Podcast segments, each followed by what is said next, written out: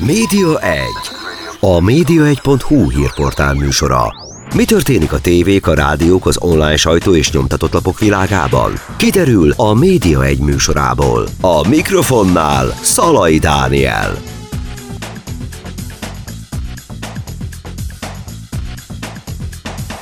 Köszöntöm Önöket, ez itt a Média 1. Rögtön a vendégemmel kezdem. Lidkai Gergely. Szervusz, és köszöntöm a nézőket is. És a hallgatókat meg leginkább. Ja, akkor igen, a hallgatókat. Már így megszoktam, hogy néztelek téged, mondom, köszöntöm a nézőket. Én már látom, hogy ez egy vicces beszélgetés lesz, bár egyébként egy érdekes párosítás vagyunk szerintem, mert hogy te egy humoros ember vagy, én meg inkább egy ilyen komolyabb, nem tudom, szárazabb, idegebb ilyen szempontból ember, úgyhogy kíváncsi vagyok, hogy hogy leszünk így össze párosítva ebből a szempontból itt a műsorban. De most már késő. Most már késő, igen. Most meghívtalak, és köszönöm, hogy elfogadtad a meghívásomat. Az volt az egyik apropója annak, hogy meghívtalak, hogy most lesz a Comedy Centralon indul már a 7. évad a Comedy Clubból, és egyébként ott voltam a forgatáson is, hát a nyár végén, ha jól emlékszem, akkor voltunk ott, bár az idő az már kicsit összefolyik azóta. Miben lesz más a 7. évad, mint a többi? Most kötöttük egy olyan dílt a Comedy-vel, mert mi, mint Duma Színház gyártjuk nekik ezeket a tartalmakat, hogy kicsit nyomottabb áron, de eladtunk olyanokat is, amit mi fontosnak gondolunk, hogy ez az üzenet átjusson, és inkább mi is magunkra vállaltunk egy kis részt a finanszírozásból, ezért bekerültek olyanok is, amik nem feltétlenül mainstream stand-up előadások. Ilyen volt az egyik, ez a zöld stand-up előadás, ahol a klímaváltozással, a biodiverzitással, nagyon kúrens témákkal foglalkoztunk, de viccesen. Ilyen volt a galeri, ami a képzőművészetet járta körbe. Én azon ültem bent egyébként. Igen, hát az egy ilyen nem a legmélyebb bugyraiba ment a képzőművészetnek, de fontosnak gondolom, hogy az emberek azért járjanak múzeumba, és valamit buzdítsuk őket arra, hogy ne csak a tévé előtt üdögéljenek, hanem vegyenek magukhoz egy kis kultúrát is, vagy ilyen volt az önálló estem a számok, ami a számokkal foglalkozik nagyon hosszan és kimerítően. Mint egy matek tanár?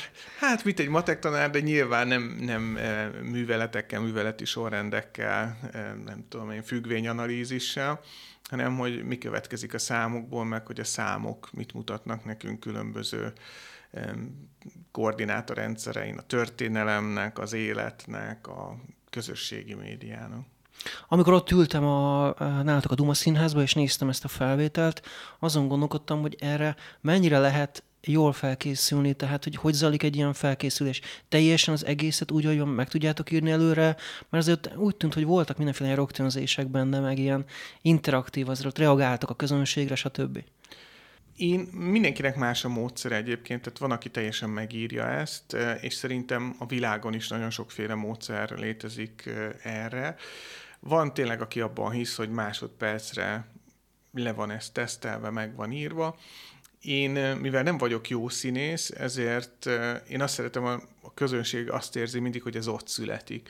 És én általában megírom sorról sorra, hogy mi van gondolati szinten, viszont hogy mondom el, az mindig változik, és így egy csomó új dolog is eszembe jut a színpadon, mert az agy nem csak rekonstruál valamit, hanem elő is állít, és ez szerintem lehetővé teszi, hogy vicces dolgok jussanak az eszembe, és ezekkel épül és ízik az előadás.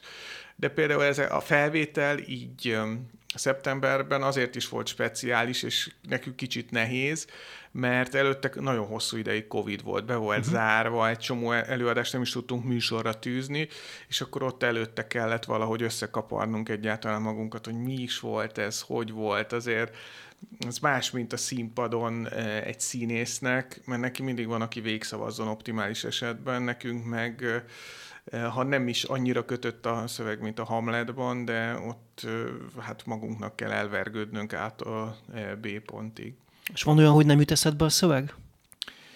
Van, de ez úgy működik nálam, de szerintem általában mindenki, hogy amit mond az ember, már arra gondol, amit mondani fog. Tehát olyan előfordul, hogy mondok valamit, és parázok, hogy nem tudom, hogy mit fogok mondani azután, de addigra kitalálom azt, hogy vagy azt mondom, amit kell, vagy akkor átugrom egy olyan témakörre, ami eszembe jut, meg megvan a szövege. Mi a könnyebb, hogyha ott van a közönség, és látod a reakciókat, vagy pont amikor nincsenek ott, és nem zavarnak? A ritmus szempontjából nagyon fontos a közönség, és most nagyon sok Teams-es fellépésünk volt, online fellépés, csináltuk 2 fő előtt, aki csak így a 2 technikus, vagy volt ilyen minimális 8 fős közönség, és már az is nagyon sokat számít, ha 8 ember van ott, mert megadja az egésznek a ritmusát, hogy olyan működik a dolog. Az a nehéz tényleg, hogy az ember otthon ül mondjuk a nappaliban, ami nem is egy ilyen színházi szituáció, nincs meg ez a közeg, amiből ez jól működne, és a saját számítógépe kamerájának mondja olyan ritmusban, hogy vegye figyelembe azt, hogy a másik oldalon lehalkított mikrofonnal, gyakran kikapcsolt kamerával ül mondjuk 80-100, de én léptem föl 800 embernek is online, ami egészen abszurd volt. Nem próbáltak még úgy megszivatni, hogy a közönség szándékosan nem reagált a humorodra, tehát hogy ott ültek ilyen farccal, hogy ez nem is lett volna vicces? Nem tudom. A közönség szerintem szórakozni jön, nem ilyen prank műsorokat. Nem akartak megszivatni. Kész átverést forgatni. Nagy Bandó Andrással még a régi kész átverésben csináltak ilyet, ugye, hogy bement, és akkor statiszták voltak, és úgy volt velük a megállapodás, hogyha nevetnek, akkor nem kapnak gázsit. És szegény Nagy Bandó Andrásnak ott kellett küzdeni, és már leült, beszélgetett, hogy mi a probléma, mi nem tetszik. Tehát, hogy egy humoristának azért ez nehéz. Egy vígjátékban nyilván, hogyha játszik az ember, akkor hát sok lehetősége nincsen, mert halad előre az előadás, aztán csöndben ülnek a nézők. De hogyha egyébként nem reagál a közönség, akkor azt te is látod, tehát te is akkor egy kicsit megrémülsz attól, hogy na ez most valamiért, ez a poén nem jött be. Ilyen van? Én nem megrémülni szoktam, hanem elgondolkodni azon. Én úgy általában igaz, így menedzsmentben is, hogy nem ez a megrémülős típus vagyok, hanem hogy olyan, aki szereti észrevenni a jeleket, meg hogy azokból valamit tanulni és változtatni. Mert a színpadon is, hogy megrémülsz, hát abból sok energiát nem lehet nyerni. Inkább ilyen motiválónak gondolom ezt, hogy nem nevetnek, miért nem én vagyok a rossz, vagy nekik van szükségük másra, és ennyi mozgástere az embernek mindig van, meg én szeretek a közönséggel kommunikálni is, hogy mind a kettőnk számára jobbá tegyem az élményt, és hát akkor próbálok más irányokba támadni, vagy egy kicsit jobban oda tenni magam. Egyébként a magánéletben mennyire vagy humoros úgy a hétköznapok során, amikor mész, nem tudom, a boltba, az utcán, akkor ott is humorizálsz, vagy ez úgy működik, hogy bemész, és akkor, mikor felvillan a piros fény, hogy kezdődik a felvétel, vagy a színpadon ott körülvesznek az emberek, akkor benyomsz magadba egy gombot, és akkor most kezdődik a humor. Szeretek egyébként viccelni, de nem úgy, mint egy átlagember, hogy ráteszek valamire egy poént, vagy egy nem tudom, egy sutkát ott elsütök, hogy együtt nevessünk ezen, hanem például, mondok egy példát, mert szerintem abban legjobban érthető, múltkor mentem taxival, ilyen egy alkalmazással kell hívni, és mondja a taxisofőr, hogy lepontoztak, és hogy én ráadásul 8. kerületben lakom, és így mondták, hogy esélytelen, hogy valaha is taxit találjak, hogy de majd ő fölpontoz.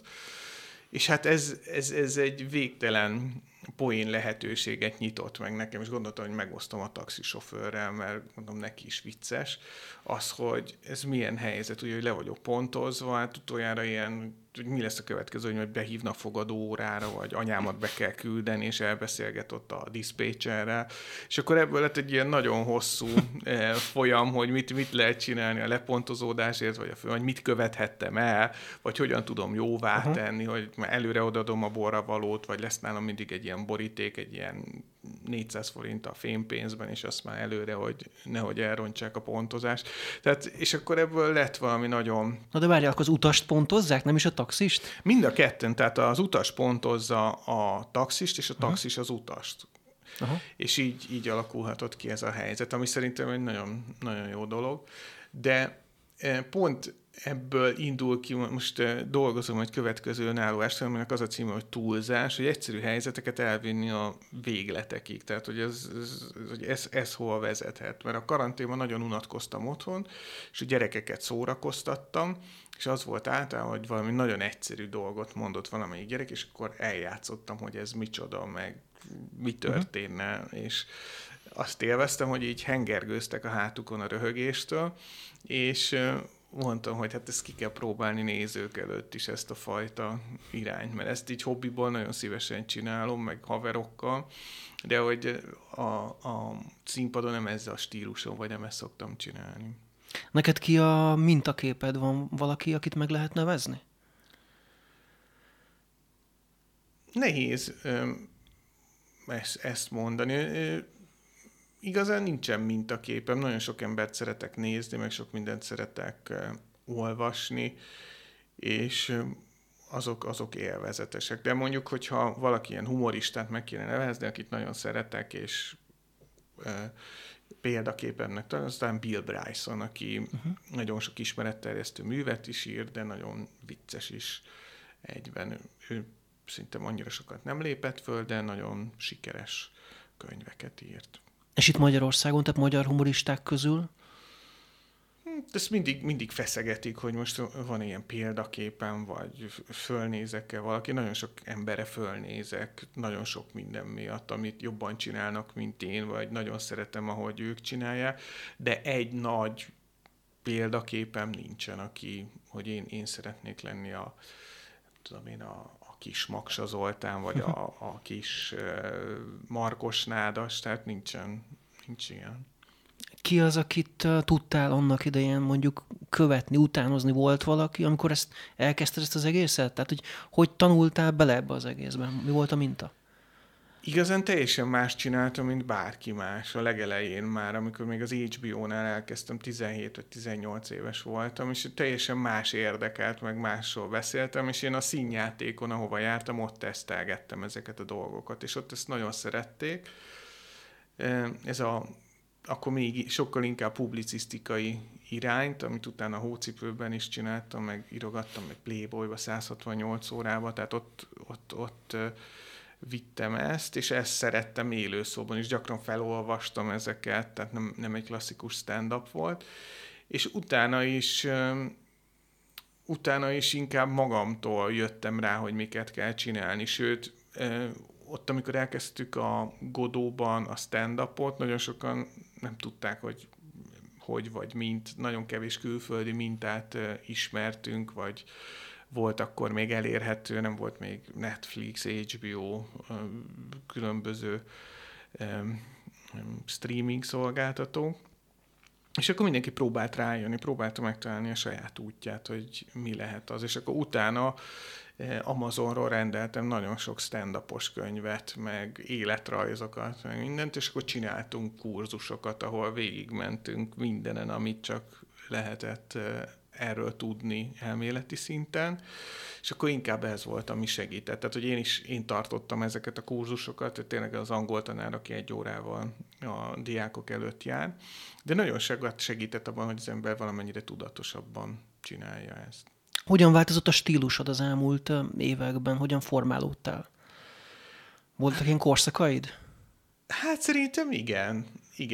Mindenki szerintem az érdekes, hogy nagyon nehéz leválasztani a kettőt egymásra, mert a hazai stand-up is ugye nulláról indult, tehát nem volt az, hogy de most valami van, és akkor, hanem egy ilyen őskáoszból indult el. Mindenki ugyanazokat a témákat kezdte el tapogatni először.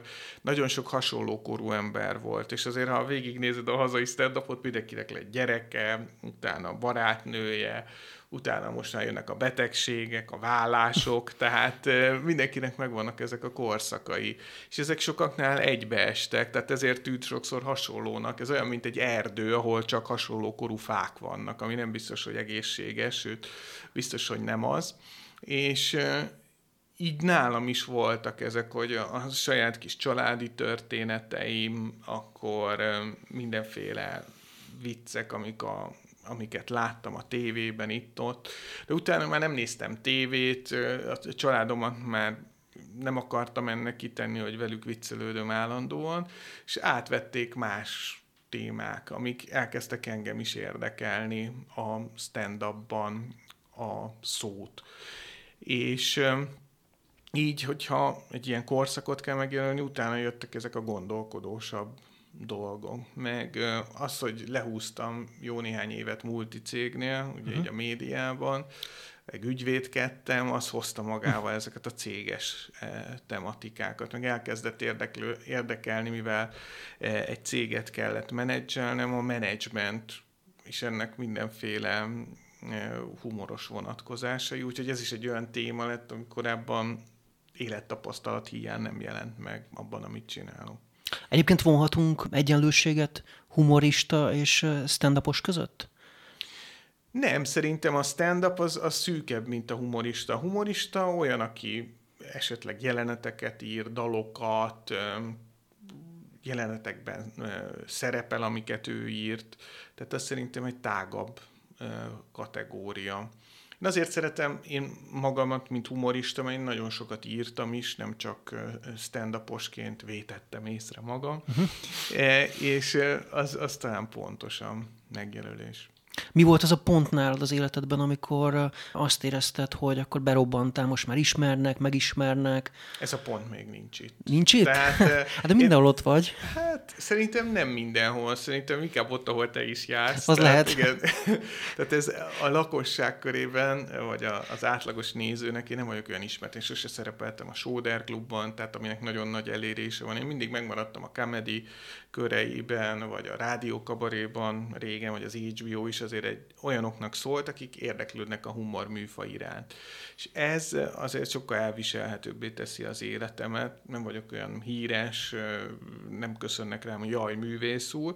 Viszont akivel találkozom, ő ebben a koordinátorrendszerben néz engem. Tehát nem úgy, mint egy médiaterméket, aki az RTL-nek ez az igazi csapdája, hogy ott tök mindegy, milyen műsorban szerepelsz, mindegy, hogy főzöl, túlélsz, vagy már mindegy médiatermék leszel. A comedy pedig egy szerethető kedvenc, egy ilyen love brand inkább az a csatorna, és aki szeret, az sokkal visszafogottabb ebben, és sokkal kulturáltabb. Hány éves vagy most? 45. Most volt a születésnapom. Boldog születésnapot? Hát, már amennyiben 40 fölött lehet még boldog születésnapokról beszélni. Mik a terveid következő időszakra nézve? Ez nagyon nehéz kérdés. Hát itt az előadó művészetben szerintem nagyon kevesen látják előre, hogy mi lesz, hogy ez egyáltalán mennyiben lesz fenntartható ebben a formában, mennyiben tud a vírus, meg ki tudja milyen jövőbeli vírusok, meg az ezektől való félelem főleg, vagy a kockázatok beárazása alakítani ezen az egész műfajon.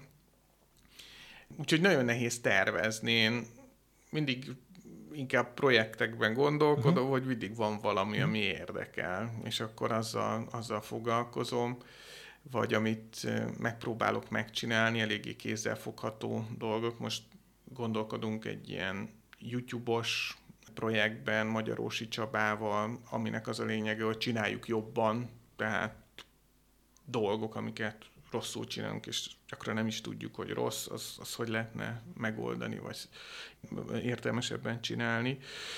Akkor írom az önálló estemet, és hát menedzsment szempontjából megpróbáljuk a túlélésünket szervezni folyamatosan, ugye, mert ez a jegyértékesítésben minden hullám, ugye inverzen jelentkezik gyakorlatilag a grafikonon, tehát ahogy tetőzik egy hullám, úgy csökkennek az eladások.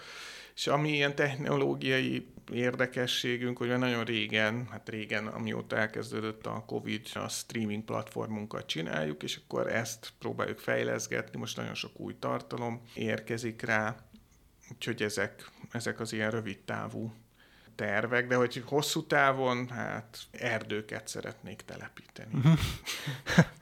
Nem annyira érzed fenntarthatónak ezt a mostani állapotot? A mostani állapot, az a baj vele, hogy ez egy mai állapot. Tehát nincs olyan mostani állapot az előadó művészeknek, mert van egy, amikor nem tudom én, eladunk X jegyet, utána hirtelen X per 2-t, utána pedig nullát. Tehát ez egy teljesen kiszámíthatatlan helyzet, amit nagyon nehéz menedzselni. Mert ráadásul a Duma Színház eddig viszonylag el volt kényeztetve olyan szempontból, hogy nagyon előre tudtunk értékesíteni és tervezni. De hát szerintem ez minden színháznál azért eléggé tipikus, hogy nagyon lerövidült ez a vásárlói döntéshozatali horizont, hogy akkor én holnapra veszek egyet, mert akkor az tuti meg lesz tartva. És ilyen szempontból is azért most már látjuk, hogy kicsit előrébb vesznek megint az emberek jegyet, de megjósolhatatlan, hogy mi fog történni. És hogyha mondjuk X ember fertőződik meg, az milyen hatással lesz a jegyvásárlásra. Most egy pici szünetet tartunk, de rögtön jövünk vissza Lidkai Gergely stand-upossal. Média 1. A media1.hu hírportál műsora. Mi történik a tévék, a rádiók, az online sajtó és nyomtatott lapok világában? Kiderül a Média 1 műsorából. A mikrofonnál Szalai Dániel.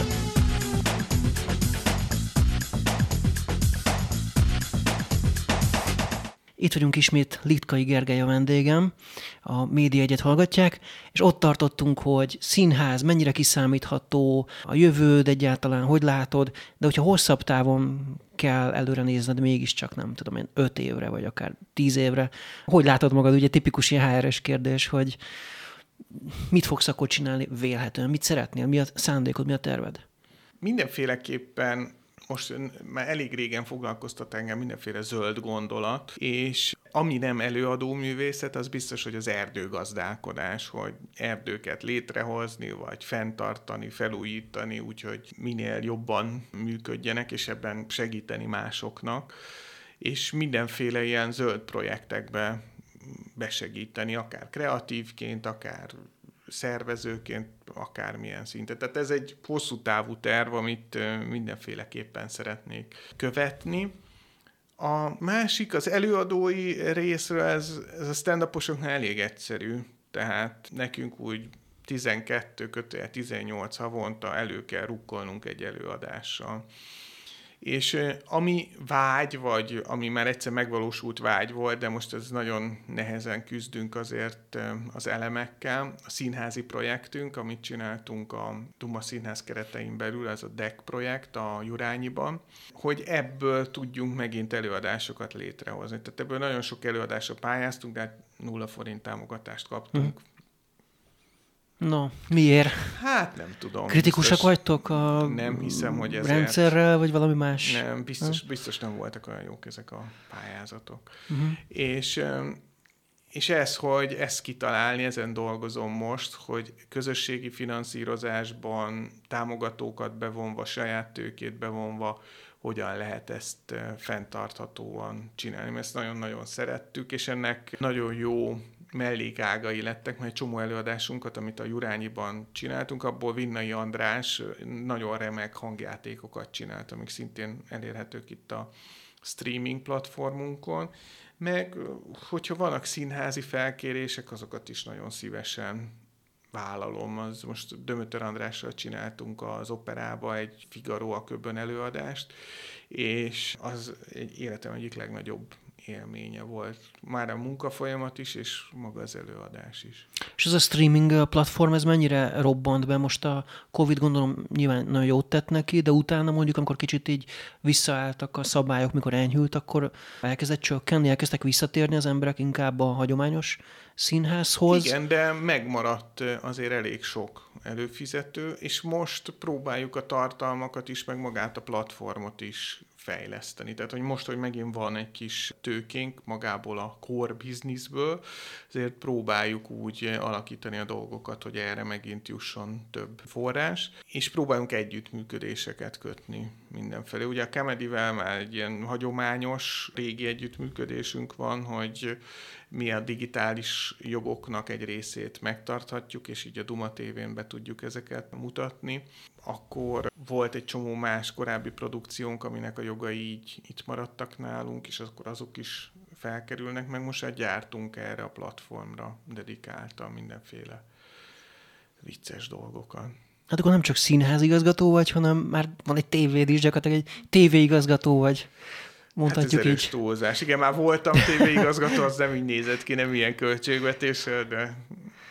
És az milyen volt egyébként annak idején? Nagyon jó. Mesélj erről egy kicsit, arról a korszakról. Hát szerintem, ha így össze kéne foglalni, így 45 évesen, hogy az ember mit ért el eddig, hogy egy csomó olyasmit csinálhattam, ami még nem volt egyáltalán itt Magyarországon. Tehát a nulláról lehetett megcsinálni valamit, ami most meg már evidens mindenkinek, és nagyon sokan fogyasztják. Tehát ilyen volt ez a Duma Színház, vagy ilyen volt a Comedy Central, ami nyilván mögötte volt a Viacom, de elég nagy mozgásteret kaptam ahhoz, hogy ezt megvalósítsam. És hogy utána egy csomó másik országban tudtam ugyanezt megcsinálni, az nagyon-nagyon jó érzés volt. És hogy egy csomó olyan sorozatot sikerült ide elhozni, amiben egy csatorna se hitt, mert se a How I Met Your Mother-t, se a felnőtt animációkat, ugye a Family Guy-t, vagy az American Father, tehát egy csomó olyan animáció volt, amit senki nem akart megvenni. És amikor indult a csatorna, ráadásul akkor ütött be a válság, úgyhogy nagyon sok mindent meg tudtunk ide szerezni, ami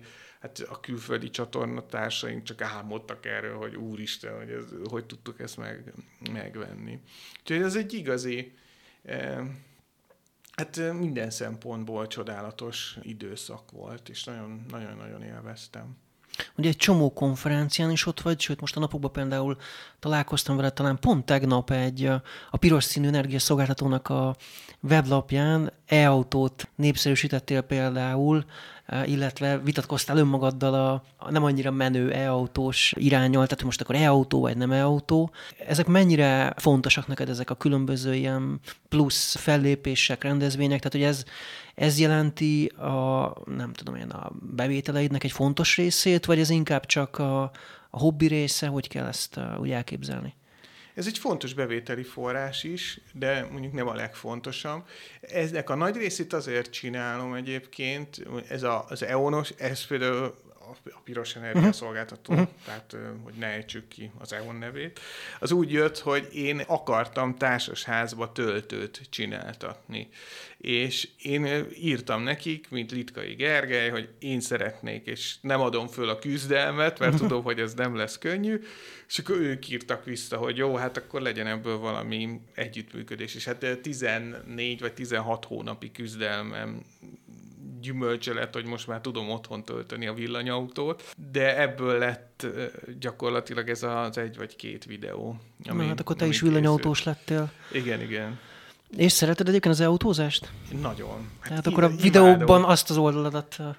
Igen. Nagyon jó. Aha, értem.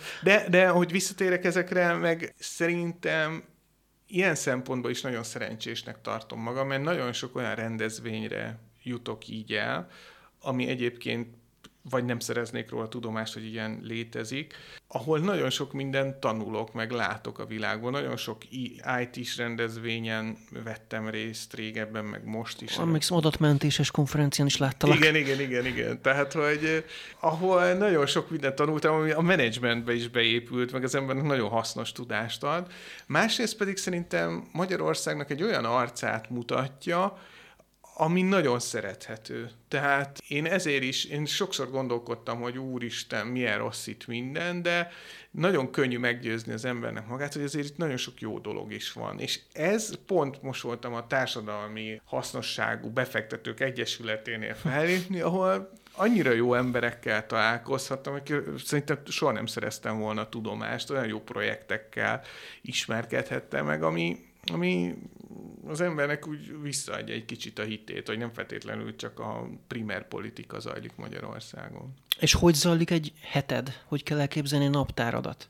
Általában én nagyon korán kelek, olyan 6 körül, hogy mindenkit így útjára bocsátsak a családtagokat? A családtagokat, igen.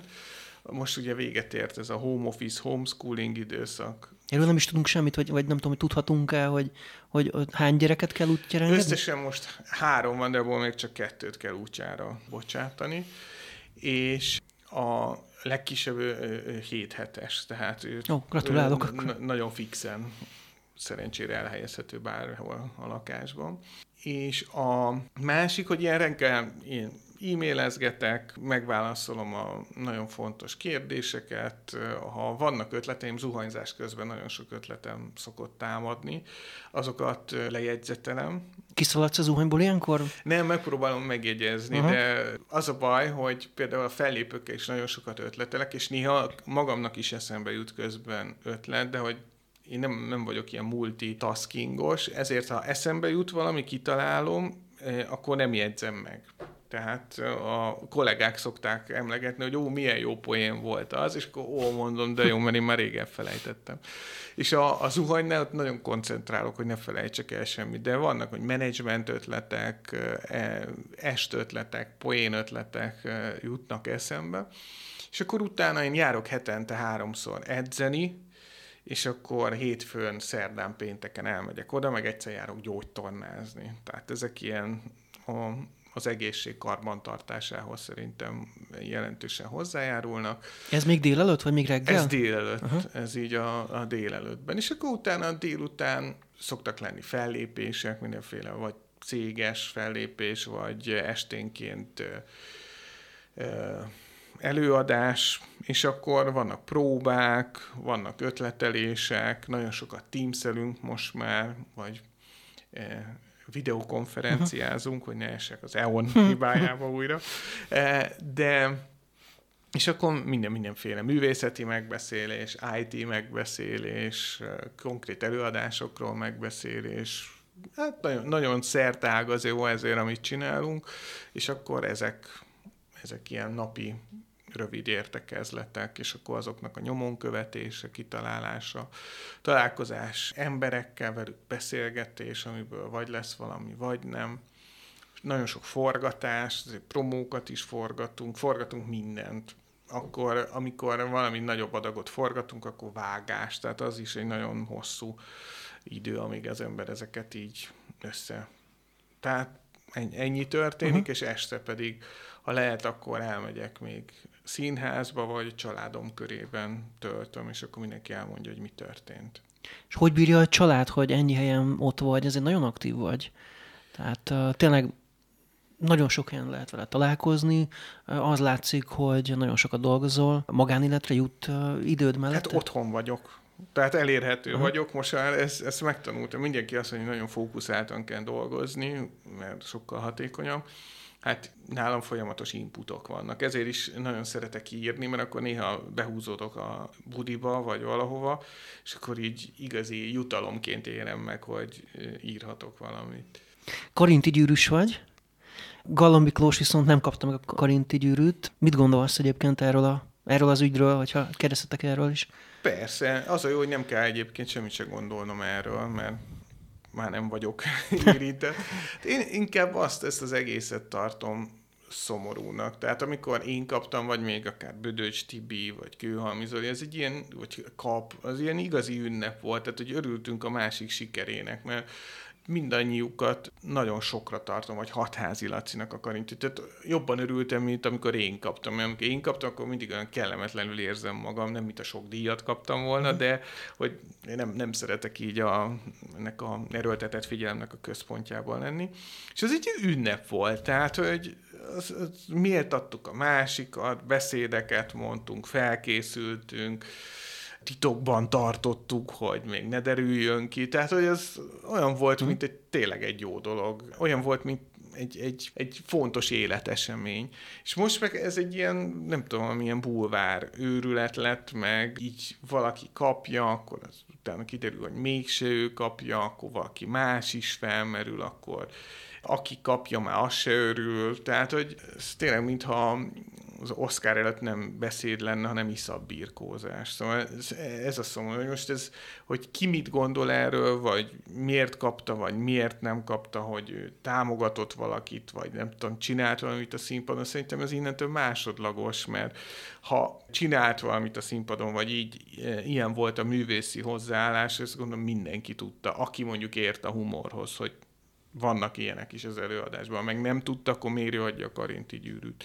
Tehát ez ilyen kellemetlen, és akkor az is kellemetlen, hogy ezért így Orbán Viktornak kell, ez jelenti az országnak az állapotát, én bennem azért nem merülne föl, hogyha nem kapom meg. Tehát nem tudom, ki volt akkor a miniszterelnök, gondolom Gyurcsány Ferenc, vagy Bajnai Gordon, most már nem emlékszem rá, nem én kaptam volna, azért nem írtam volna neki. Még ha el is veszik, ha kitépik a kezemből, akkor is, hát akkor fulladjanak meg.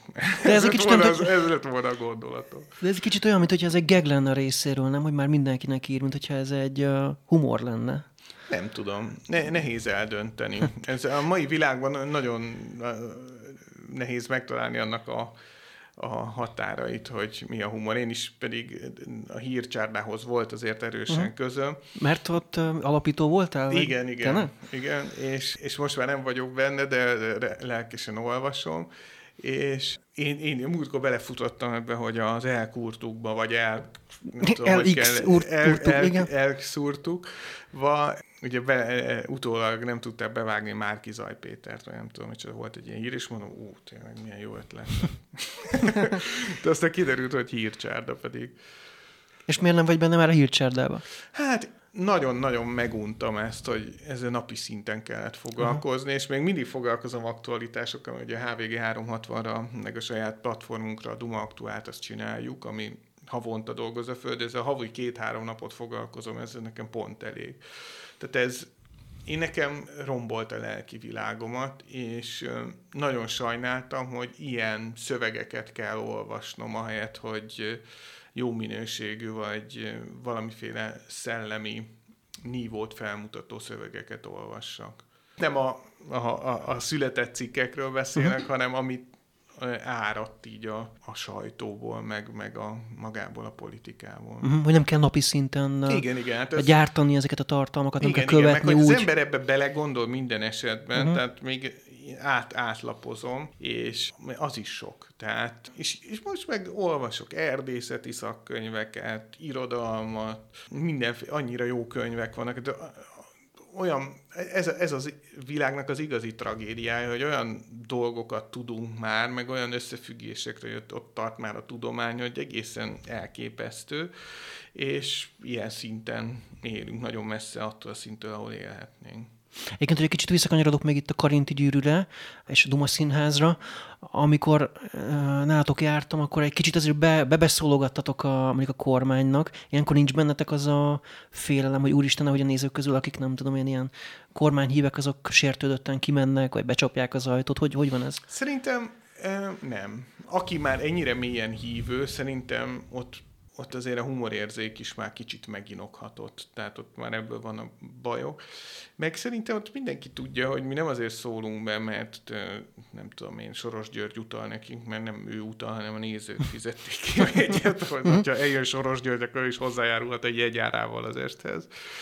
És én nem gyűlölök személy szerint senkit, tehát nincsenek bennem ilyen érzelmek, hogy bárkit megfojtanék egy kanálvízben, és nagyon örülök, hogy itt vagyok a színpadon, és ezt elmondom, mint egy felhevült választópolgár, hanem, hogy ez vicces, és mi a viccességéről beszélünk ennek a dolognak, de hát ott mindenki hallhat magáról, tehát senki nem lehet biztonságban, aki így a politika tájékáról érkezik, hogy jaj, hát biztos szimpatizálnak önünk, mert olyan ilyen tiszta tekintetű ellenzékiek vagyunk. Tehát, hogy ez, ami vicces, azzal foglalkozunk, és a politikában tényleg ez vagy tragédia, és a komédiának egy nagyon erős mixe, ami itt megy nálunk. Egyébként ebbe, amit mondtál, ez a Hírcsárda követése, meg a Hírcsárda készítése, meg a napi történések, ebbe bele lehet egy kicsit úgy fásulni? De szerintem nagyon. Tehát akik mondjuk egy napilapnál, vagy egy hírportálnál hírszerkesztő, szerintem ez egy rettenetesen lélekölő munka. Már csak a munkamennyiség miatt is, és a munka minősége miatt is. Tehát, hogy tényleg azért és sok újságíró ismerősöm van, akik szerintem remek emberek, akik sokkal többre hivatottak, mint hogy ilyen szintű kérdésekkel foglalkozzanak nap mint nap. Uh-huh. Tehát, hogy tényleg most azt, hogy szóról szóra be lehet bizonyítani mindenkiről, hogy mit hazudott. Tehát, hogy ez egy újságírónak jó, de hogy nem ez a célja szerintem a pályájának. Nem ez, amiért valaki újságírónak megy, vagy megírja, hogy az egyik miért gyűlöli a másikat. Szerintem az is az újságírásnak most már egy ilyen annyira sötét bugyra lett, hogy emberek üzengetnek egymásnak, újságírók, tehát hogy már arról szólnak a cikkek, hogy mi volt a másik műsorban, vagy mit írt a másik újság. Ez már annyira pseudo, buborékában a buborék, ami megakadályozza az embert, aki olvasó, hogy bármilyen reális képet kapjon a világról. Egy újságírót meg szerintem abból, hogy egy felszabadult értelmiségi legyen, aki szeret reggel bemenni dolgozni. Mennyire van utánpótlás itt a stand-uposok között? Tehát mondjuk a Duma Színháznál mennyire könnyű a jövő generációját megtalálni, hogy... És most nem nézőre gondolok, hanem stand-uposokra. Sok jó stand-upos van, de ez akik most jöttek hozzánk, vagy akik most kezdik. És ennek két iránya van. Vannak olyanok, akik így valahogy hozzánk csapódnak, és utána sokat foglalkozunk velük, és akkor utána Duma színházasok lesznek. Vannak, akik tehetségkutatókon tűnnek fel, és úgy kezdik el, és most van az RTL-nek, a Comedynek és a Duma Színháznak egy közös tehetségkutatója. Most vasárnap lesz a felvétele, ami már egy tök jó dolog, hogy így két csatorna vállalt, hogy közösen összeáll, és együtt kutatjuk a tehetségeket, és biztosítunk nekik lehetőséget, vagy biztosítanak nekik lehetőséget, és ott is vannak olyanok, akikből még sok minden lehet. És nyilván a humor ilyen szempontból nehezebb, mert jó humorista 4-5 év után lesz valakiből. Tehát, hogy ez nagyon-nagyon sok munkát, tapasztalatot, könnyet és keservet rejt magában, hogy eljusson valaki idáig. De mi próbálunk még most is ez ilyen fura körülmények között is segíteni abban, hogy valamiféle hálót, meg információt, meg segítséget tudjunk ehhez nyújtani.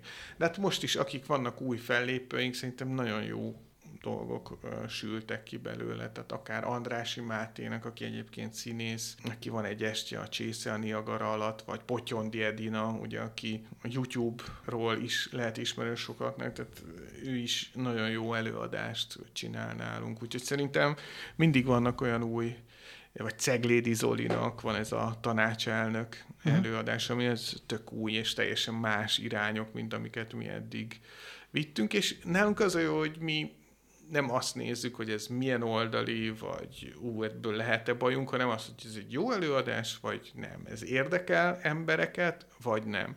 És ez szerintem egy nagyon felszabadító dolog, és ez a másik, ami miatt még egyelőre nagyon jó itt ezt csinálni, hogy ebben nem lehet beleszólni. Tehát ez nagyon, nagyon macerás lenne, és szerintem nem is érné meg valószínűleg, mert ez olyan, mint az akác. Hogyha kivágják, akkor gyökérről sarjad. Uh-huh. Hogy lehet egyébként bekerülni ebbe? Mi az a tudás, vagy előképzettség, ami kell ehhez? Hogyha mondjuk valaki most kedvet kap, akkor hogy tud ebbe belekerülni egyáltalán? Hogy tud belerázódni? Hetente csinálunk tehetségkutatókat, és ott szerintem nagyon sokat lehet már az első fázisban erről tanulni. Utána, amikor a Comedynek volt az előző tehetségkutatója, utána elindítottunk egy mentorprogramot, ami most már kiterjed az összesre, tehát a bevált szereplőkre is, hogy nekik is segítsünk a hétköznapokban, meg ötletelni, meg nyomon követni. És ott például volt a tanfolyam, tehát elmondtuk az alapokat, hogy legalább a kezdeti buktatókat nem mindenki a saját bőrén tapasztalja meg, és utána csináltunk írói kurzust, impró kurzust, nagyon sok külföldi stand-upos volt itt, ilyen masterclass tartani, voltak itt a régióból stand-uposok, mert több alkalommal, ahol egymással cseréltünk tapasztalatokat. Tehát így lehet. Tehát az a baj, hogy nagyon kicsi ország vagyunk ahhoz, tehát ez, mint hogyha Magyarországon összesen 10 asztalos lenne, vagy 10 szívsebész, az nagyon nehéz, hogy nincs annyi tapasztalat, mert tényleg angolszász országokban van több száz vagy több ezer, ugye Amerikában több ezer stand-upos, akik már egy akkora közösséget alkotnak, ahol lehet tanulni, fellépni, és van egy jóval nagyobb közönség, ahol ezeket az anyagokat tesztelni lehet, és van sokkal több réteg, akiket meg lehet szólítani. De van mondjuk tankönyv ehhez? Van. Nagyon sok, és vannak jók is. Tehát nyilván könyvből nem lesz az ember, tehát van az írásról, meg forgatókönyvírásról, meg mindenféléről van tankönyv, ami szerintem fontos, hogy ezek a szakmának a szabályai, ezek azok a standardek, vagy ezek a módszerek, ami szerint csinálni kell a dolgunkat, vagy ami szerint érdemes elindulni, de hát nyilván ez nem a maga produktum. És te honnan szívod magadba a vidámságot, ami után átjön a színpadon? Én nagyon szeretem a kollégáimat, meg a nagyon jó barátaim vannak, akikkel nagyon sokat ökörködünk, meg a gyerekekkel is nagyon sokat ökörködök. Én szeretek így mókázni. Nem tudom, hogy ez lehet, hogy ilyen rosszul hangzik, hogy így az ember szeret mókázni, de én ezért csinálom, mert mindig eszembe jut valami, és akkor én jól szórakozom, meg általában mások is. Nem mondom, hogy mindenki, de sokan. Na hát az időnk sajnos elszaladt. Sok sikert a 7. évadhoz is, a színházhoz is, a különböző rendezvényekhez is, és a HVG 360-hoz is, és nem tudom, mit hagytam ki, milyen tevékenységeket. Hát ne leltározzunk. Na mindegy, szóval sok mindent csinálsz. Magyarországon vagyunk, mindig hiányzik valami a leltár. Na hát szóval mindenhez sok sikert kívánok. Köszönöm szépen Lidkai Gergely stand-uposnak, hogy bejött ide a Média1-be. Én is köszönöm. Egy hét múlva jelentkezik ismét a Média1. Visszahallgatható az adás a Spotify-ról, iTunes-ról, Google Podcast-ről és a media1.hu-ról, webcast.hu-ról, valamint 9 másik rádióból is. Köszönöm szépen az önök megtisztelő figyelmét. Szalai Dánielt hallották, viszonthallásra.